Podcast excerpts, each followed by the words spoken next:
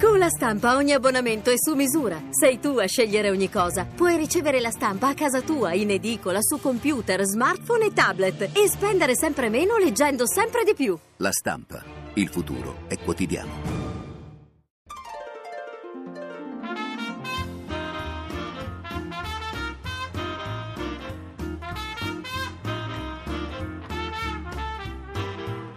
Radio Anch'io.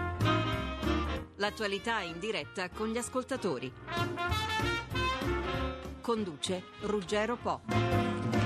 ventinove maggio è il giorno in cui l'Unione Europea presenta le raccomandazioni per i singoli paesi sulla situazione economica e di bilancio e con esse la comunicazione che l'Italia esce dalla procedura di infrazione per deficit eccessivo avviata nel duemilanove. Quattro anni di purgatorio al termine dei quali torniamo fra i virtuosi d'Europa e riprendiamo le redini della nostra contabilità con una maggiore disponibilità che i più quantificano in circa otto miliardi. Ma qui cercheremo nel possibile di capire meglio di quanto si tratti. Sono stati quattro anni di sacrifici duri, durissimi, coincisi con una crisi globale che non ha potuto che peggiorare le prospettive. Gli ultimi diciotto mesi, segnati dai compiti che Bruxelles assegnò a Mario Monti e ai suoi ministri, ed ora l'avvio di una nuova stagione che, senza trascurare il rigore, dovrà guardare concretamente alla crescita. Altri compiti ci verranno indicati e riguarderanno la finanza pubblica, le banche, l'occupazione, la burocrazia e il fisco. Professor Quadrio Curzio, buongiorno. Buongiorno. Alberto Quadrio Curzio, economista, vicepresidente dell'Accademia dei Lincei, editorialista del Sole ventiquattro Ore, è nei nostri studi di Milano. Professore, benvenuto. Grazie per l'invito. E do il benvenuto al sottosegretario allo sviluppo economico, Simona Vicari, che è qui di fianco a me negli studi di Roma. Buongiorno a tutti. Rubra. Buongiorno, sottosegretario.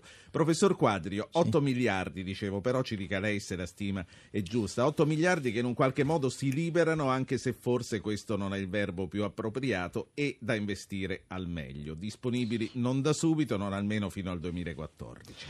Ma se guardiamo alla dinamica del deficit su P I L, è appunto quella del duemilaquattordici che ci consente di liberare questi otto miliardi circa largo. Infatti dovremmo avere un deficit su P I L nel quattordici del due virgola cinque per cento e quindi potremmo aumentarlo di uno zero virgola cinque che ci porta al tre per cento, che è la soglia invalicabile.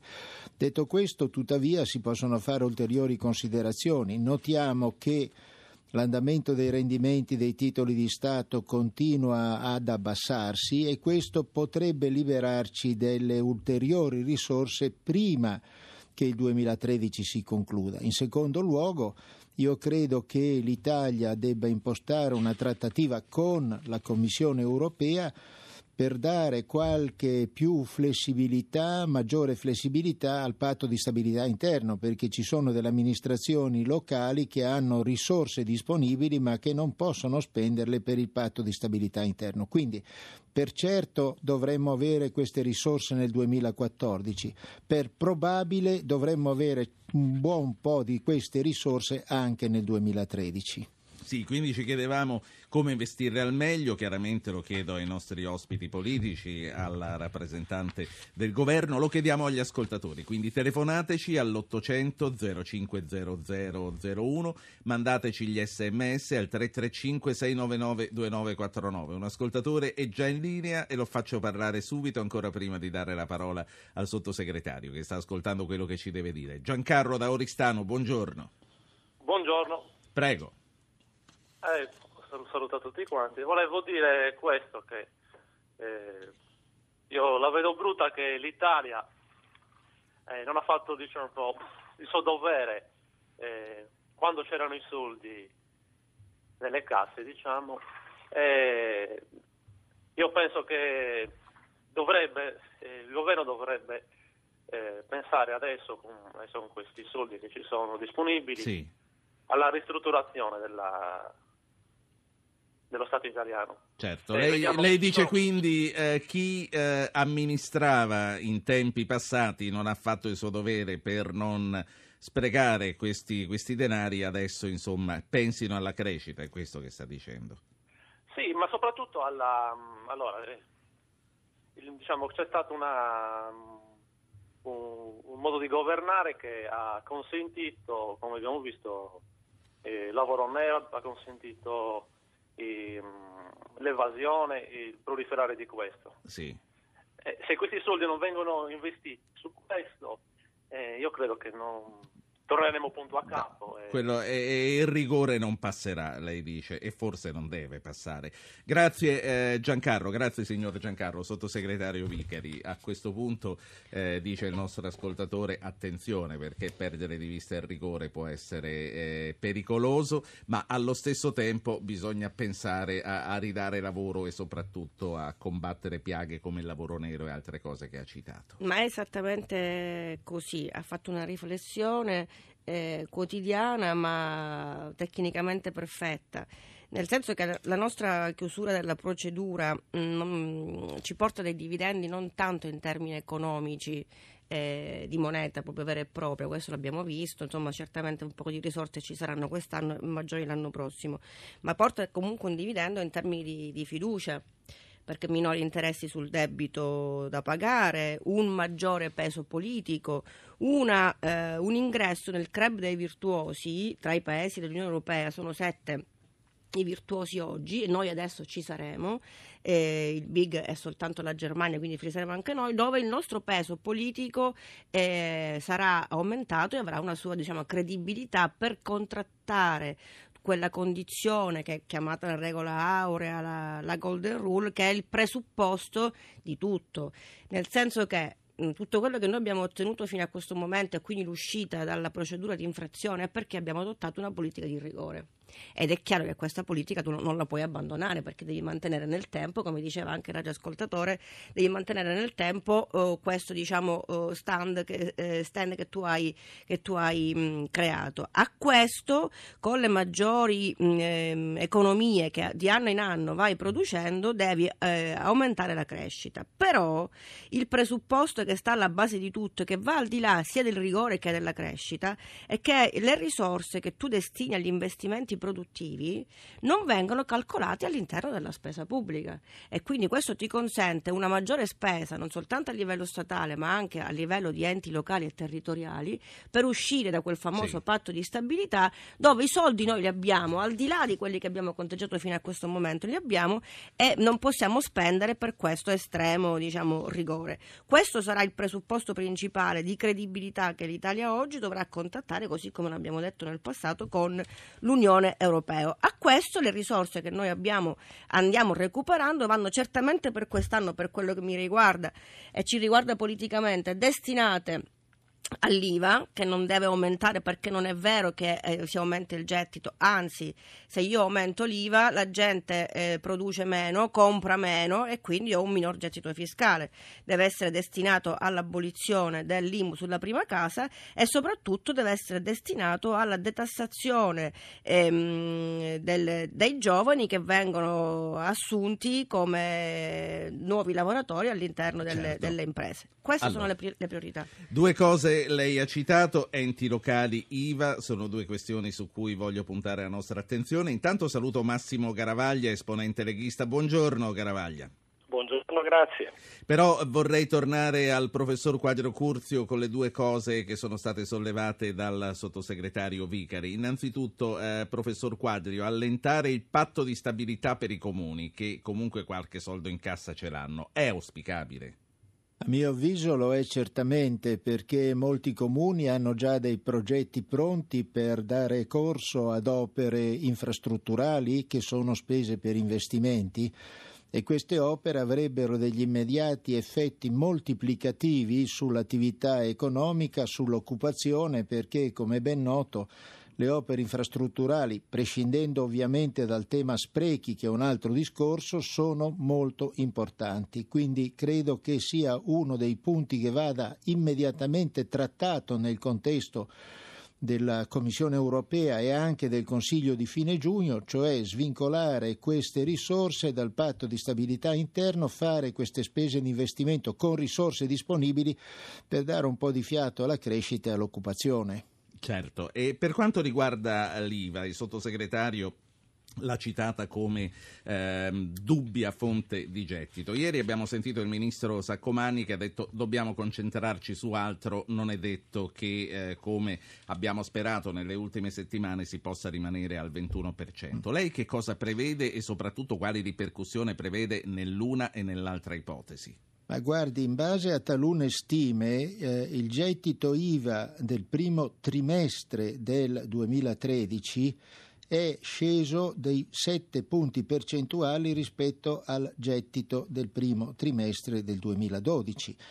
Ora, se tanto mi dà tanto, e cioè se la ripresa economica per altre ragioni non parte e non si consolida, temo che il gettito totale I V A risulterà minore in seguito all'aumento di un punto percentuale. Eventualmente, se si dovesse intervenire sull'I V A, io andrei a ritoccare alcune aliquote agevolate che sono molto più basse di quelle della media europea, tendendo quindi... Ci fa qualche esempio, professore? Ma ci sono... Eh, è un po' delicato perché si vanno anche a toccare, prescinderei dalle aliquote agevolate su quelli che sono i prodotti alimentari di prima necessità, perché allora andremo davvero a colpire quelle certo. che sono le categorie più deboli, ma ci sono altri comparti di I V A agevolata che andrebbero rivisti. Naturalmente si tratterebbe di fare un lavoro non di tagli con la scure ma di chirurgia. In ogni caso io ho molti dubbi che un aumento dell'I V A dia quell'aumento di gettito che viene sperato, e credo proprio che si dovrebbe fare di tutto per sì. non aumentare l'I V A in questo contesto di grande recessione, perché prevedono un calo dell'uno virgola nove del P I L nel duemilatredici rispetto a una prima stima dell'uno virgola tre, quindi siamo ancora in recessione profonda. Ecco, allora il nostro dibattito è tra il professor Quadrio Curzio, economista, il sottosegretario allo sviluppo economico Vicari, agli ascoltatori, alla politica, e eh, i vari, le varie componenti della politica avranno voce, e cominciamo dall'opposizione, da, dalla Lega Nord e anche da S E L. Saluto eh, la senatrice Loredana De Petris, capogruppo al Senato buongiorno. Di S E L. Buongiorno De Petris. Buongiorno. Garavaglia, Lega Nord, lavoro, banche, burocrazia, fisco, questi sono i, no- i nuovi compiti che l'Europa eh, con, con la massima certezza ci darà, ci assegnerà oggi. È tutto importante, Garavaglia, ma da dove si deve cominciare?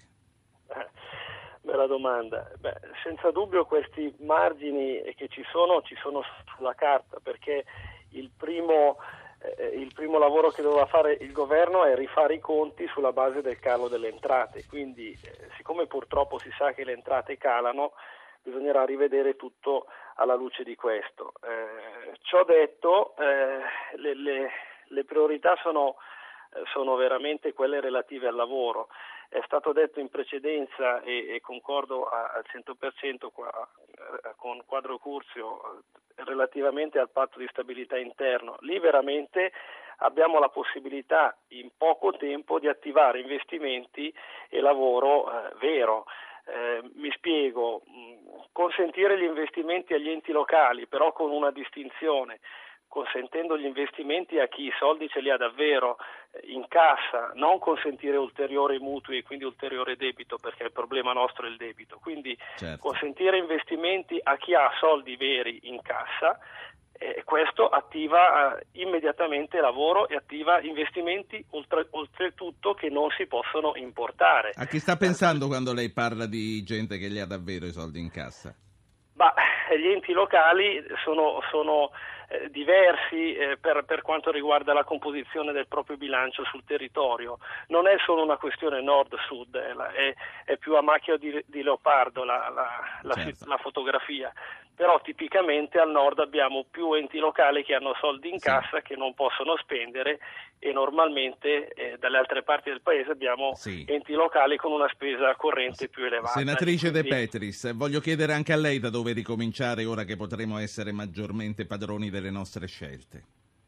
Ma il, il punto adesso che toccava l'onorevole Garavaglia è, è abbastanza eh, importante. Anche noi abbiamo insistito da mesi, insomma anche recentemente, sul fatto che è assolutamente necessario insomma non, allentare il patto di stabilità e togliere eh, per esempio gli investimenti dal patto di stabilità, perché questo eh, riguarda moltissimi comuni, enti locali, non solo quelli del nord, perché vi sono comuni virtuosi in, anche nel, nel resto di, d'Italia, che avrebbero la possibilità, perché hanno appunto diciamo risorse, eh, per poterle investire in piccole e medie opere, che sono quelle che farebbero ripartire l'economia locale, che è stata completamente diciamo soffocata in sì. questo momento.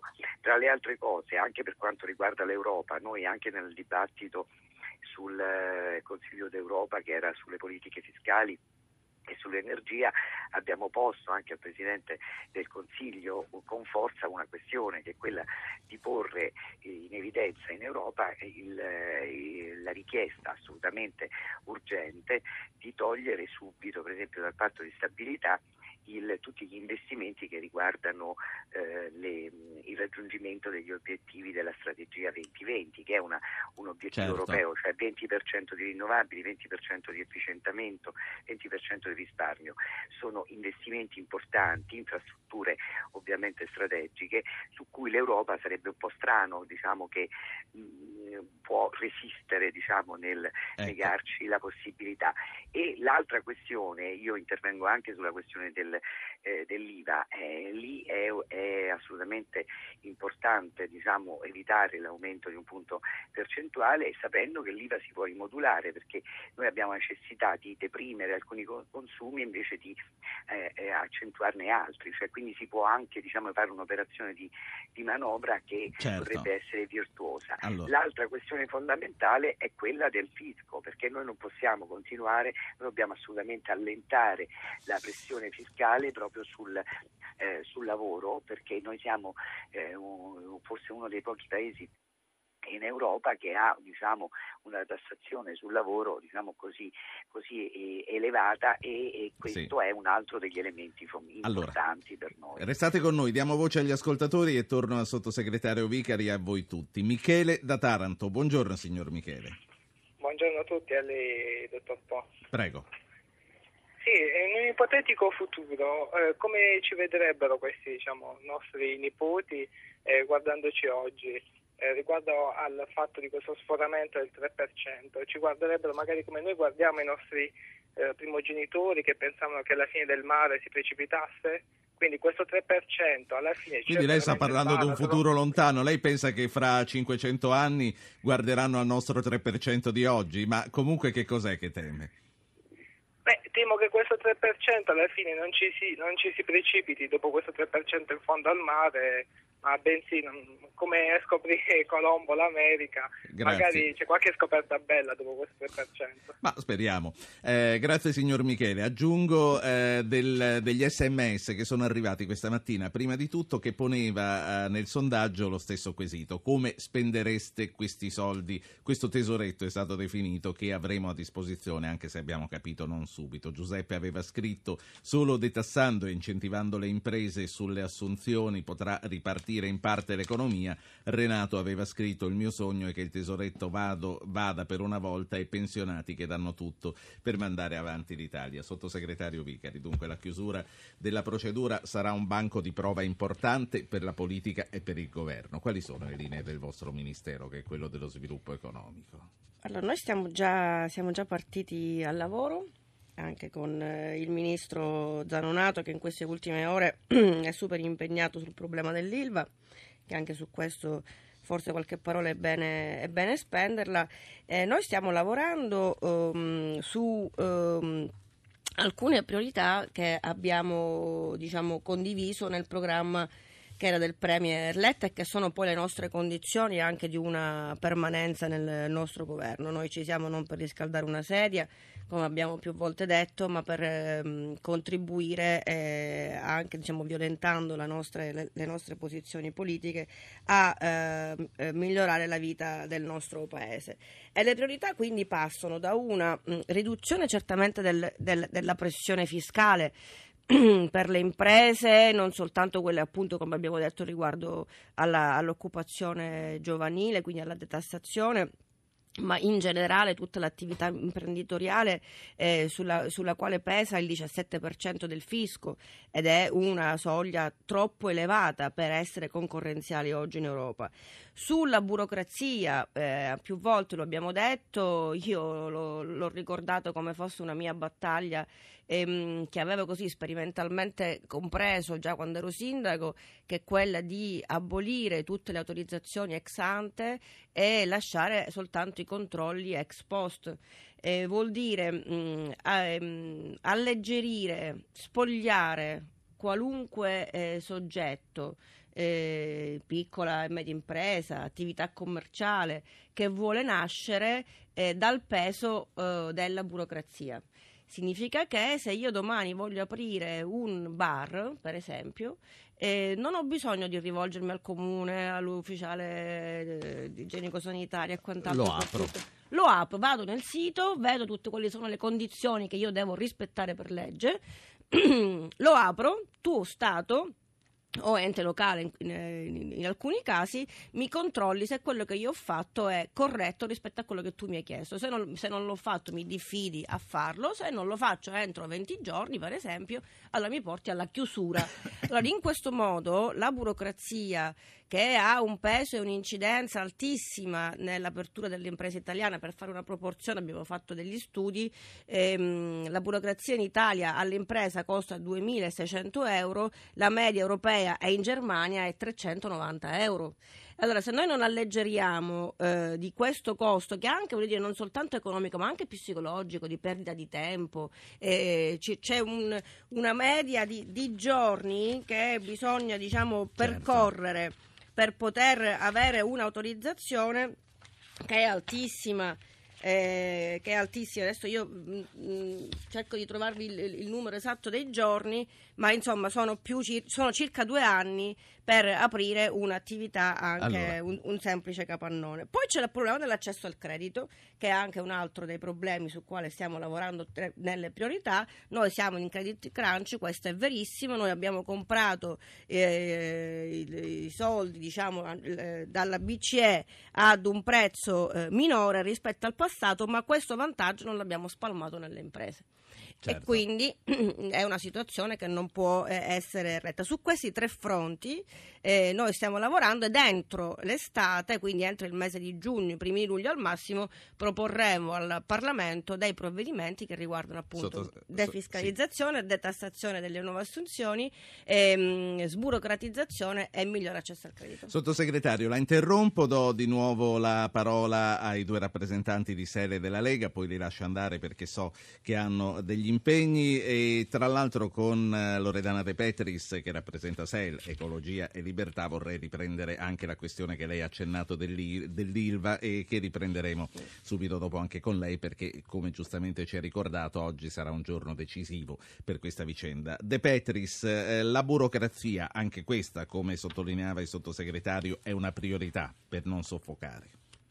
Sì, certo, una, una priorità per non soffocare, ma diciamo il vero problema che noi a, abbiamo di fronte adesso, prima di facilitare la ripresa, diciamo le, l'apertura del, delle imprese, bisogna diciamo scegliere anche i settori più importanti su cui eh, investire. Da molto tempo che il nostro eh, paese non fa scelte di questo genere. Parliamo dell'I L V A, ma insomma noi non abbiamo più politica industriale, credo ormai da tempo immemorabile, e, e, e quindi noi abbiamo la necessità innanzitutto di investire su, quindi anche tutti gli incentivi alle imprese devono, secondo me, essere modulati per spingere in modo pesante su quella che è l'innovazione, sull'innovazione ecologica. Il nostro è un paese molto arretrato da questo punto di vista, invece potremmo avere grandissimi spazi.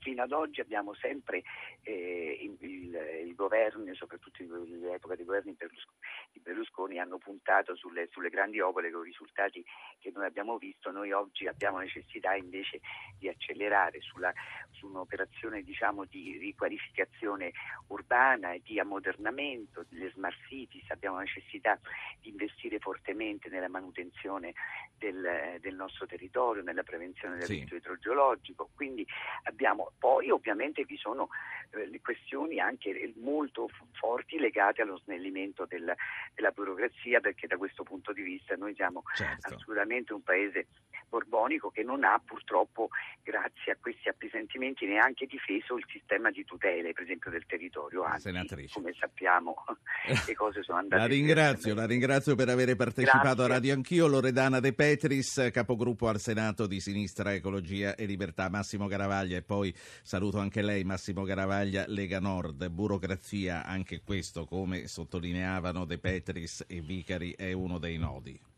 Ma certo, alla fine banalmente il lavoro lo fanno le imprese, e le imprese nostre oggi hanno due problemi. Il primo ovviamente la burocrazia e il secondo la pressione fiscale, perché se un'azienda paga il sessantotto virgola cinque per cento di imposte eh, è chiaramente difficile competere quando da altre parti oltre le Alpi siamo al trenta per cento massimo. E questo è, è legato, legatissimo con la burocrazia, perché alla fine la burocrazia deriva banalmente anche qui da un eccesso di figure pubbliche che intervengono su una procedura. Semplicemente riducendo il numero di figure, distribuendo bene le competenze, eh, le cose vanno più snelle, più veloci. Questo lo vediamo nei piccoli comuni, dove se invece di avere un, un organico eh, sovradimensionato, l'organico è dimensionato in maniera corretta, su su su in tutti i livelli istituzionali, e da lì si trovano anche risorse. Se tutto il paese avesse i costi della regione Lombardia sì. eh, pro capite, eh, si risparmiano trentacinque miliardi di euro. Ecco. Tenendo conto che il buco è di quarantacinque, vuol dire quasi risolvere. Vorrei, eh, vorrei concludere con una previsione su quello che accadrà all'IVA, ventuno o ventidue per cento, visto che eh, non c'è più una grande sicurezza sul fatto di rimanere al ventuno, e se secondo lei, eh, e glielo chiedo come esponente della Lega, ormai fuori dal Parlamento, se dovesse aumentare l'IVA, se il governo terrà, secondo lei? Ma io penso che alla fine sull'IVA succederà, come diceva anche qui saggiamente il professor Quadrio Curzio, eh, ci sarà una rimodulazione all'interno delle, delle varie aliquote, anche perché ri- recuperare tante risorse da qui a fine anno, ne servono, servono almeno quindici miliardi, è difficile. Tagliare la spesa di quindici miliardi in sei mesi vuol dire tagliarla di trenta su base anno. Eh, cosa molto difficile per qualsiasi governo. La saluto, Massimo Garavaglia, Lega Nord. C'è la pubblicità, ritorniamo con gli ascoltatori, con eh, il sottosegretario Simona Vicari e con il professor Alberto Quadrio Curzio. Poi saranno con noi P D e Scelta Civica.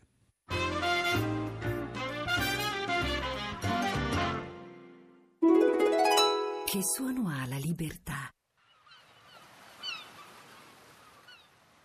E le cose buone? Che suono hanno? Sagla, emozionarsi di bontà. Pronti per ricominciare? Una notizia dell'ultima ora che riguarda la cronaca. Massimo Ciancimino è stato arrestato su ordine del G I P di Bologna con l'accusa di associazione a delinquere e evasione fiscale. I pubblici ministeri gli contestano anche l'aggravante di avere favorito Cosa Nostra. Ciancimino è stato portato al carcere Pagliarelli di Palermo. Ricominciamo, ricominciamo dagli ascoltatori. Signor Giovanni, buongiorno. Buongiorno. Prego. Buongiorno. Ma io volevo intervenire, come avete visto, sull'email. Sì. Credo che sia l'abbiamo selezionata e l'abbiamo chiamata, quindi vada come un sol'uomo e ci dica il contenuto della sua mail. Ci, secondo il mio avviso ci deve essere una comunità di intenti nella, all'interno di, di, per rilanciare il sistema produttivo. C'è una parte eh, dello Stato che va da una parte, vede, vede il caso ILVA, e c'è una parte della Procura che sembra che remida quell'altra, fino a, ad arrivare agli assurdi che denunciavo, che per degli ispettori del lavoro non danno l'ok a delle aziende semplicemente perché il carro ponte è colorato di giallo anziché di verde.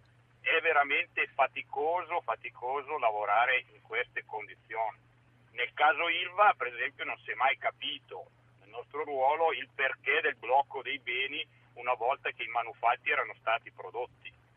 Eh, è certo. vero che bisogna coniugare diritto al lavoro e diritto alla salute, ma andando tutti e due nella stessa direzione. Non si può, dopo trenta anni di scempio all'ILVA, pensare di risolvere il tutto in due mesi o con tre provvedimenti eh, certo. del procuratore di turno. Lei, lei, signor Giovanni, di cosa si occupa nella vita?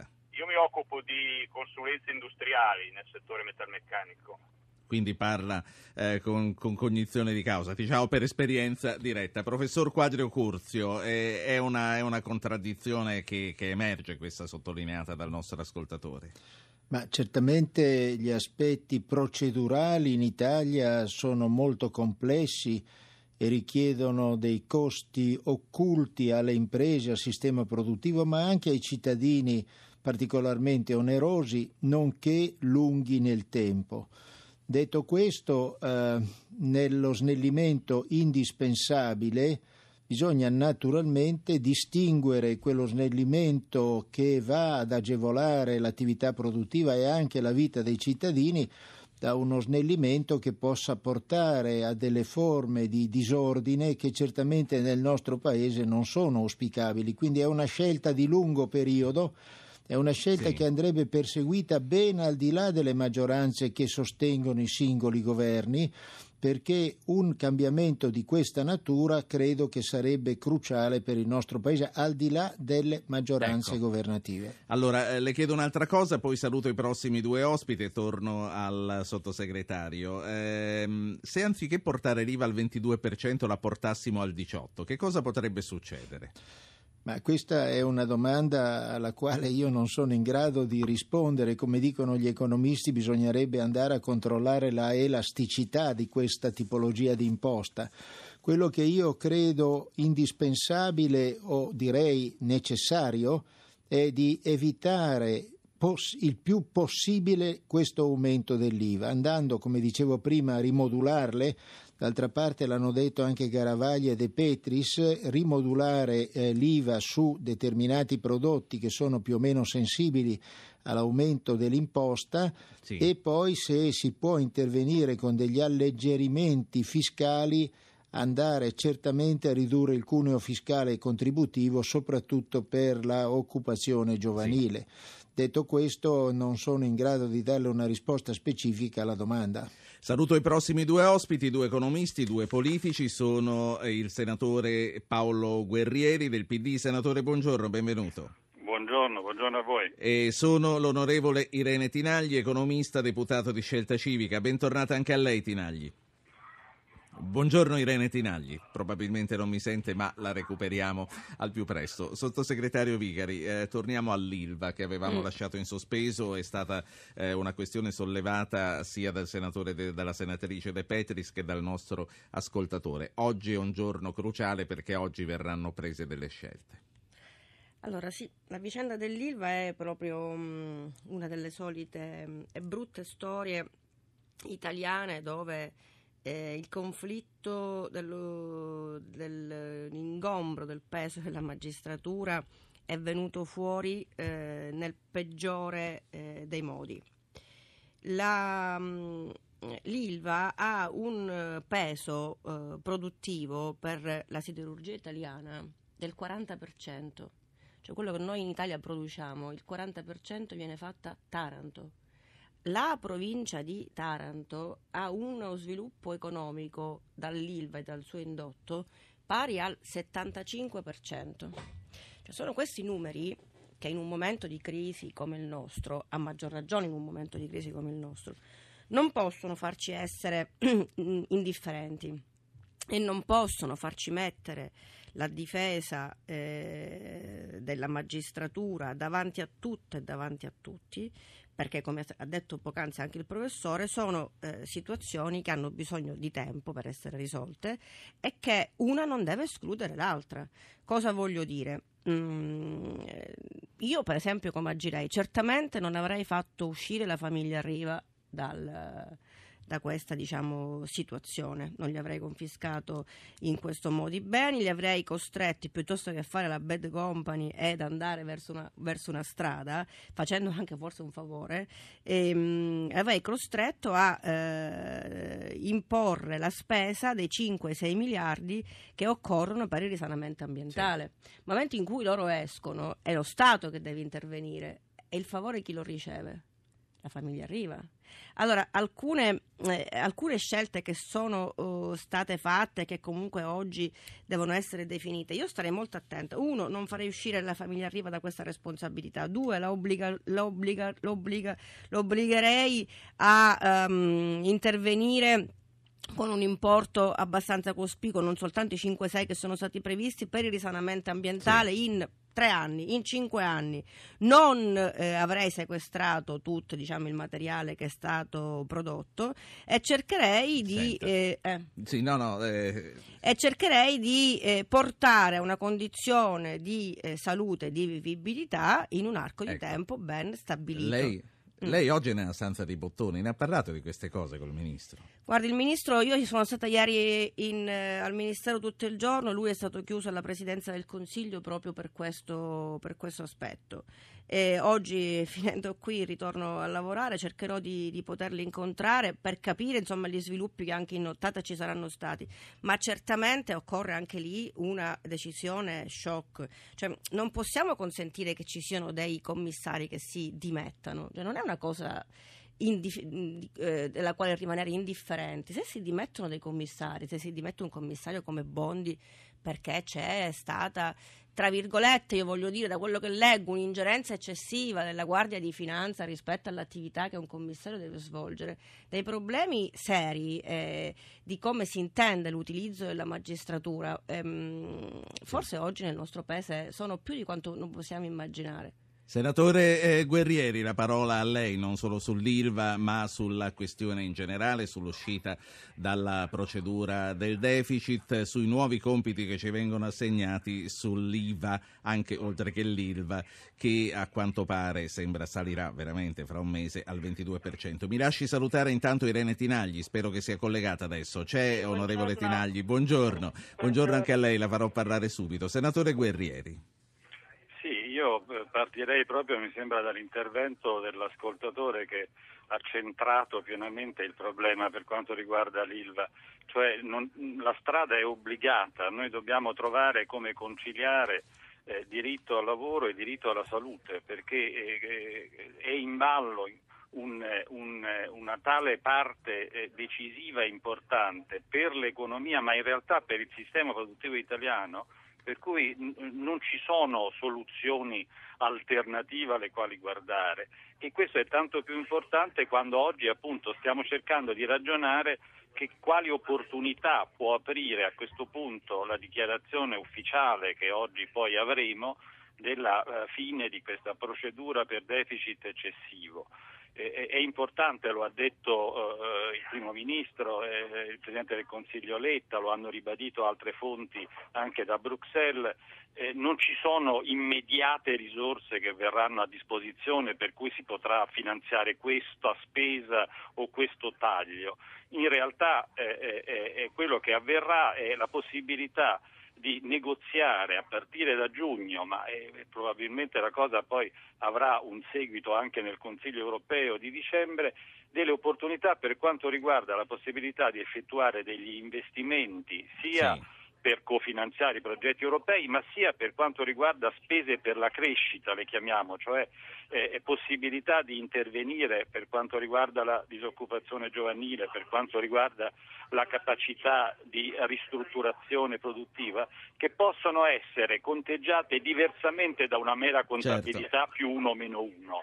Questo significa per l'Italia in prospettiva, perché questo discorso poi partirà eh, dal prossimo anno, di guardare a un rilancio della crescita che non certo. sia legato alla mera emergenza. Senta, tutti... Allora, sì, no, no, questo, prego. Mi scusi, solo per completare, se questa è una prospettiva naturalmente che dovremo guadagnarci attraverso anche la possibilità di offrire delle proposte che siano concrete e soprattutto abbiano una visione d'insieme, e tanto più il caso I L V A di Taranto, diciamo, deve trovare una soluzione appunto in quella capacità di conciliare due diritti fondamentali che sono quello alla salute e quello al lavoro. Ecco, vanno sì. viste proprio in questa, in questa prospettiva. Tanti sacrifici sono serviti, se lo chiedono gli italiani e molti lo dubitano, eh, le ferite eh, sono ancora aperte e sanguinano, insomma l'austerità ci ha messi in sicurezza ma ci ha anche soffocati.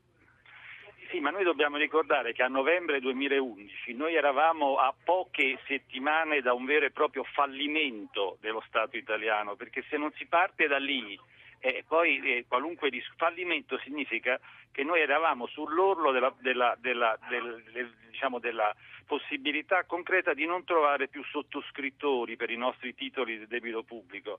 E guardi che queste non sono affermazioni che faccio io, ma sono affermazioni in qualche modo che facevano in molti addetti ai lavori. Certo. Allora, se partiamo da questo... Quelle stesse eh... poche settimane durante le quali venne fatta al volo una riforma delle pensioni che ha creato... Ma innanzitutto venne creato, eh, diciamo, venne, venne, venne, venne in qualche modo Eh, eh, instala- eh, eh, diciamo creata la possibilità attraverso il governo Monti di fare certe eh, eh, un, una serie di misure, tra sì. cui immediata quella delle pensioni. Poi io però aggiungo subito che eh, l'azione è stata efficacissima in tutta una prima parte, però certamente c'è stata una seconda parte del governo Monti dove eh, secondo me misure per la crescita sì. e misure in qualche modo per sostenere l'attività economica sarebbero state eh, molto più eh, cioè sarebbero state auspicate, nel senso che si poteva certo. fare di più, quindi vanno, vanno viste in questo, onorevole, secondo me in quest'ottica. Onorevole Tinagli, Scelta Civica, da che cosa dovrà essere contrassegnato? Lo chiedo anche a lei, il passaggio dalla stagione dei sacrifici a quella della crescita.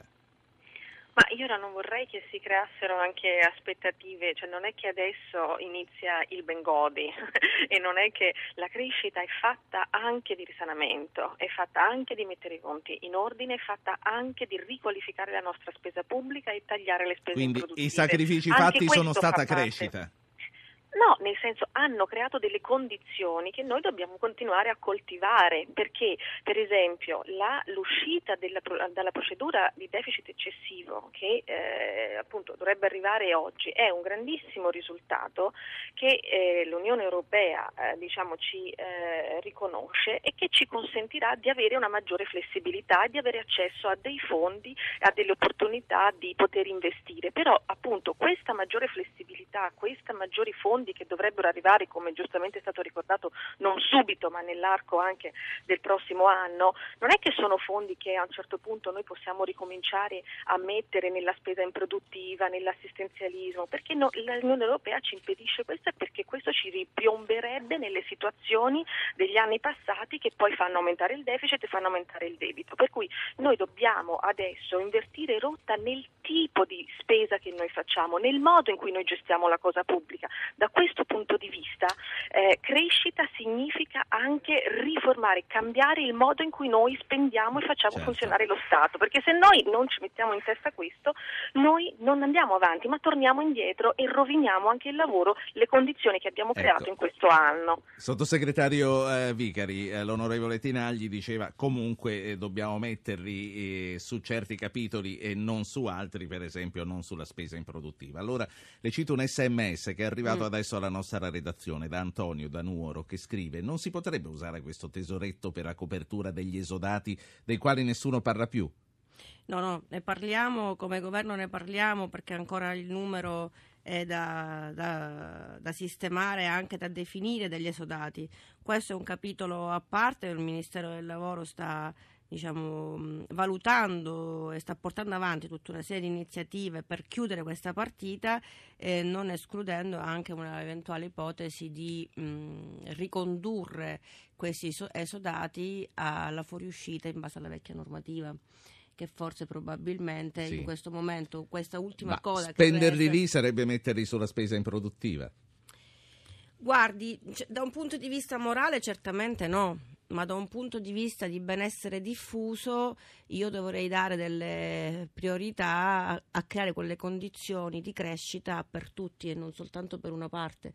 Il problema degli esodati è un problema che ha creato il governo eh, per un errore, io ritengo, del governo, anche del governo passato, e nella continuità istituzionale è un problema che deve caricarsi esclusivamente il governo nella sua soluzione e non distribuire verso quei soggetti che non c'entrano nulla. Il professor Quadrio cosa ne pensa?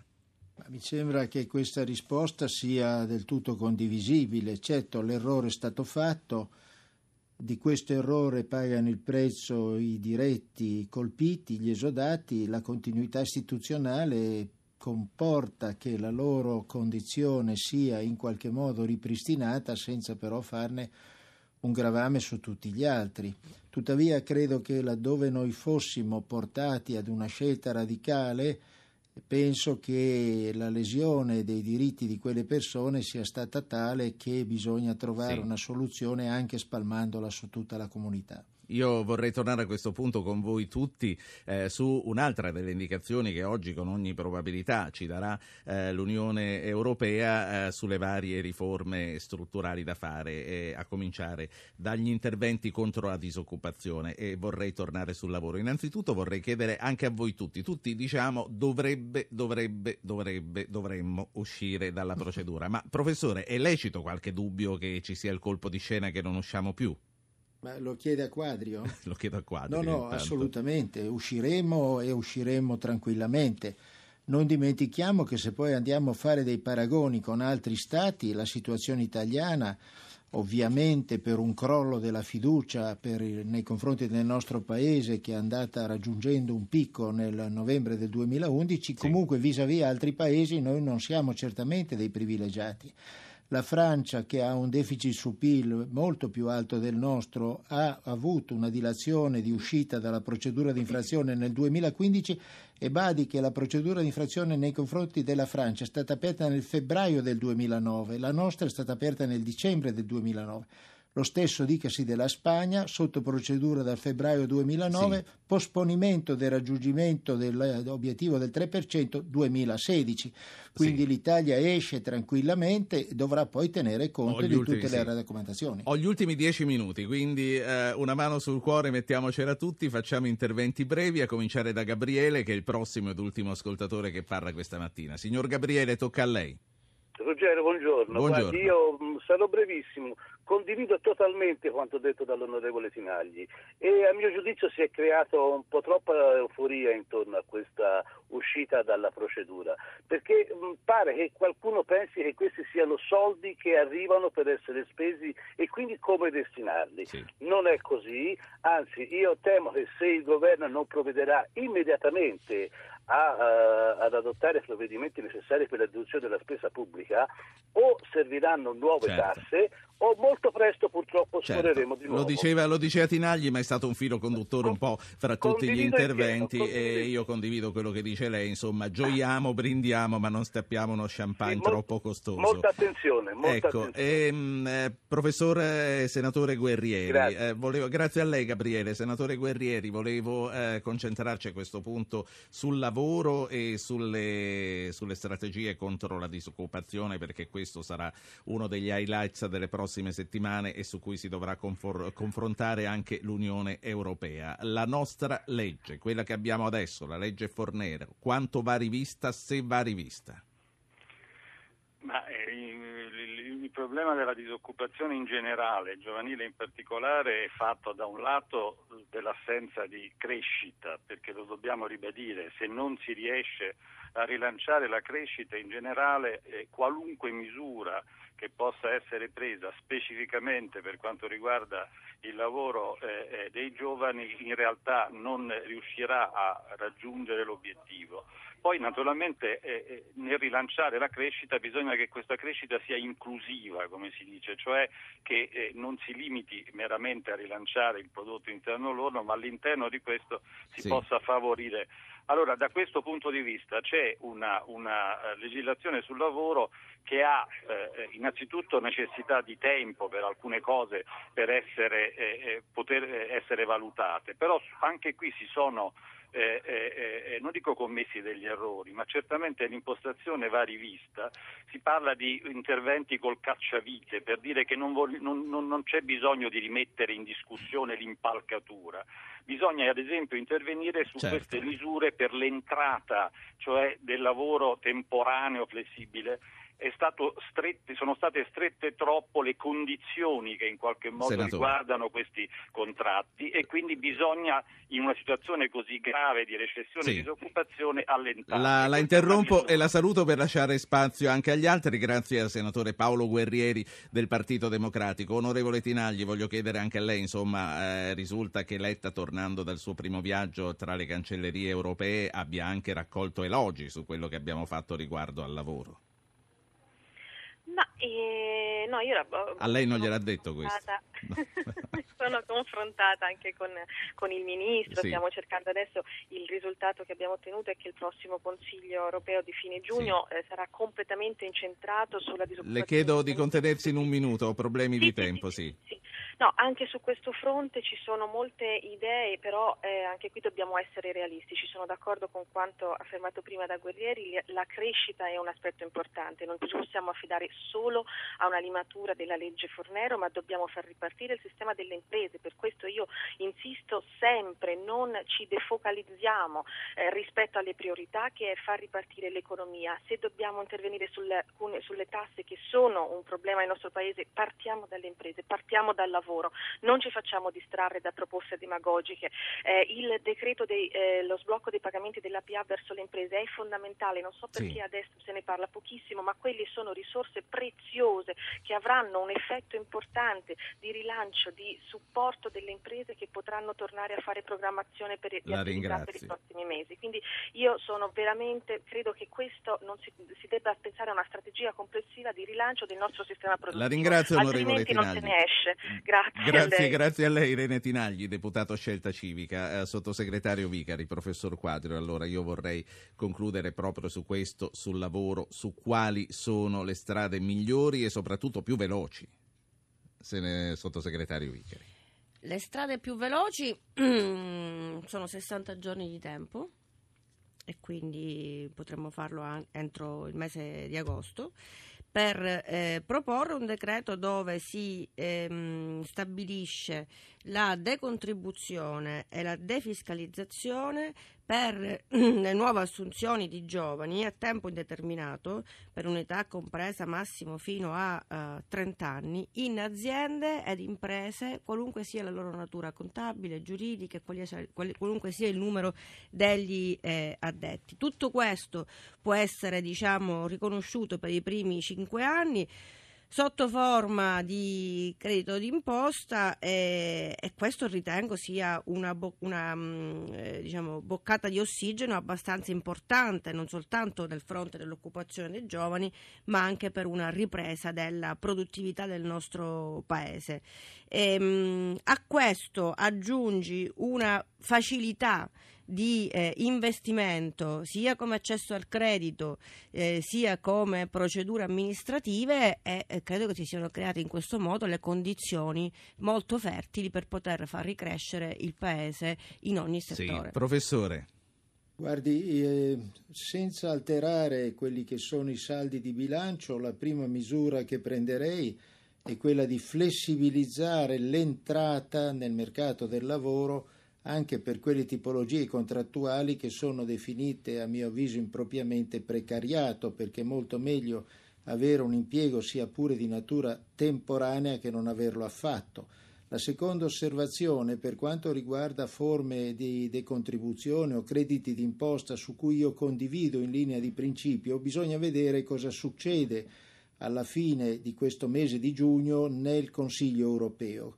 L'Europa Quali, quali sono gli scenari? E allora, lo scenario sì. è che finalmente si individuino delle modalità di combinazione tra spese per investimenti, che vanno ad essere dedotte dai deficit, affiancate da decontribuzioni per il lavoro, in particolare giovanile, così da dare dei margini di flessibilità. Io vedo il binomio spese per investimenti affiancate ad aumento dell'occupazione, in modo tale che siano dedotte dai deficit. Faccio notare due cose molto importanti.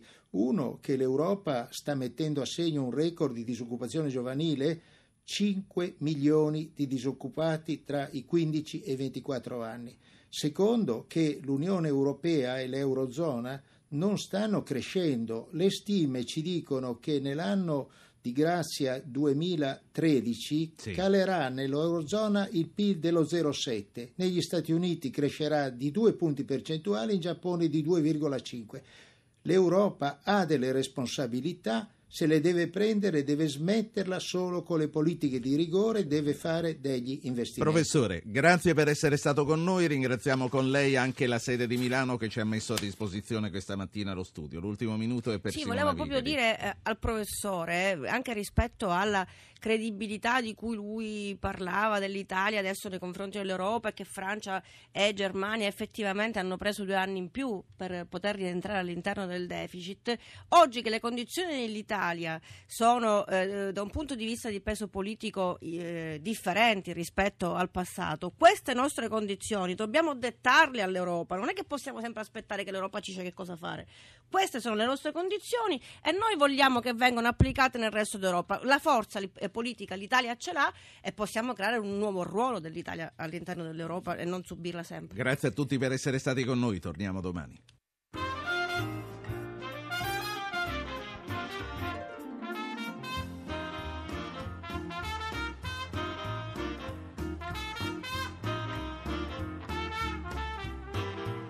Avete ascoltato Radio Anch'io, ha condotto Ruggero Po, regia di Anna Posillipo, assistenti al programma Valentina Galli, Francesca Mechelli, coordinamento tecnico Gottardo Montano, Stefano Capogna. Potete iscrivervi alla mailing list e ricevere le anticipazioni sulla trasmissione del giorno dopo scrivendo a radioanchio chiocciola rai punto it. Archivio puntate e podcast su w w w punto radioanchio punto rai punto it, pagina Facebook Radio Anch'io, Radio uno Rai.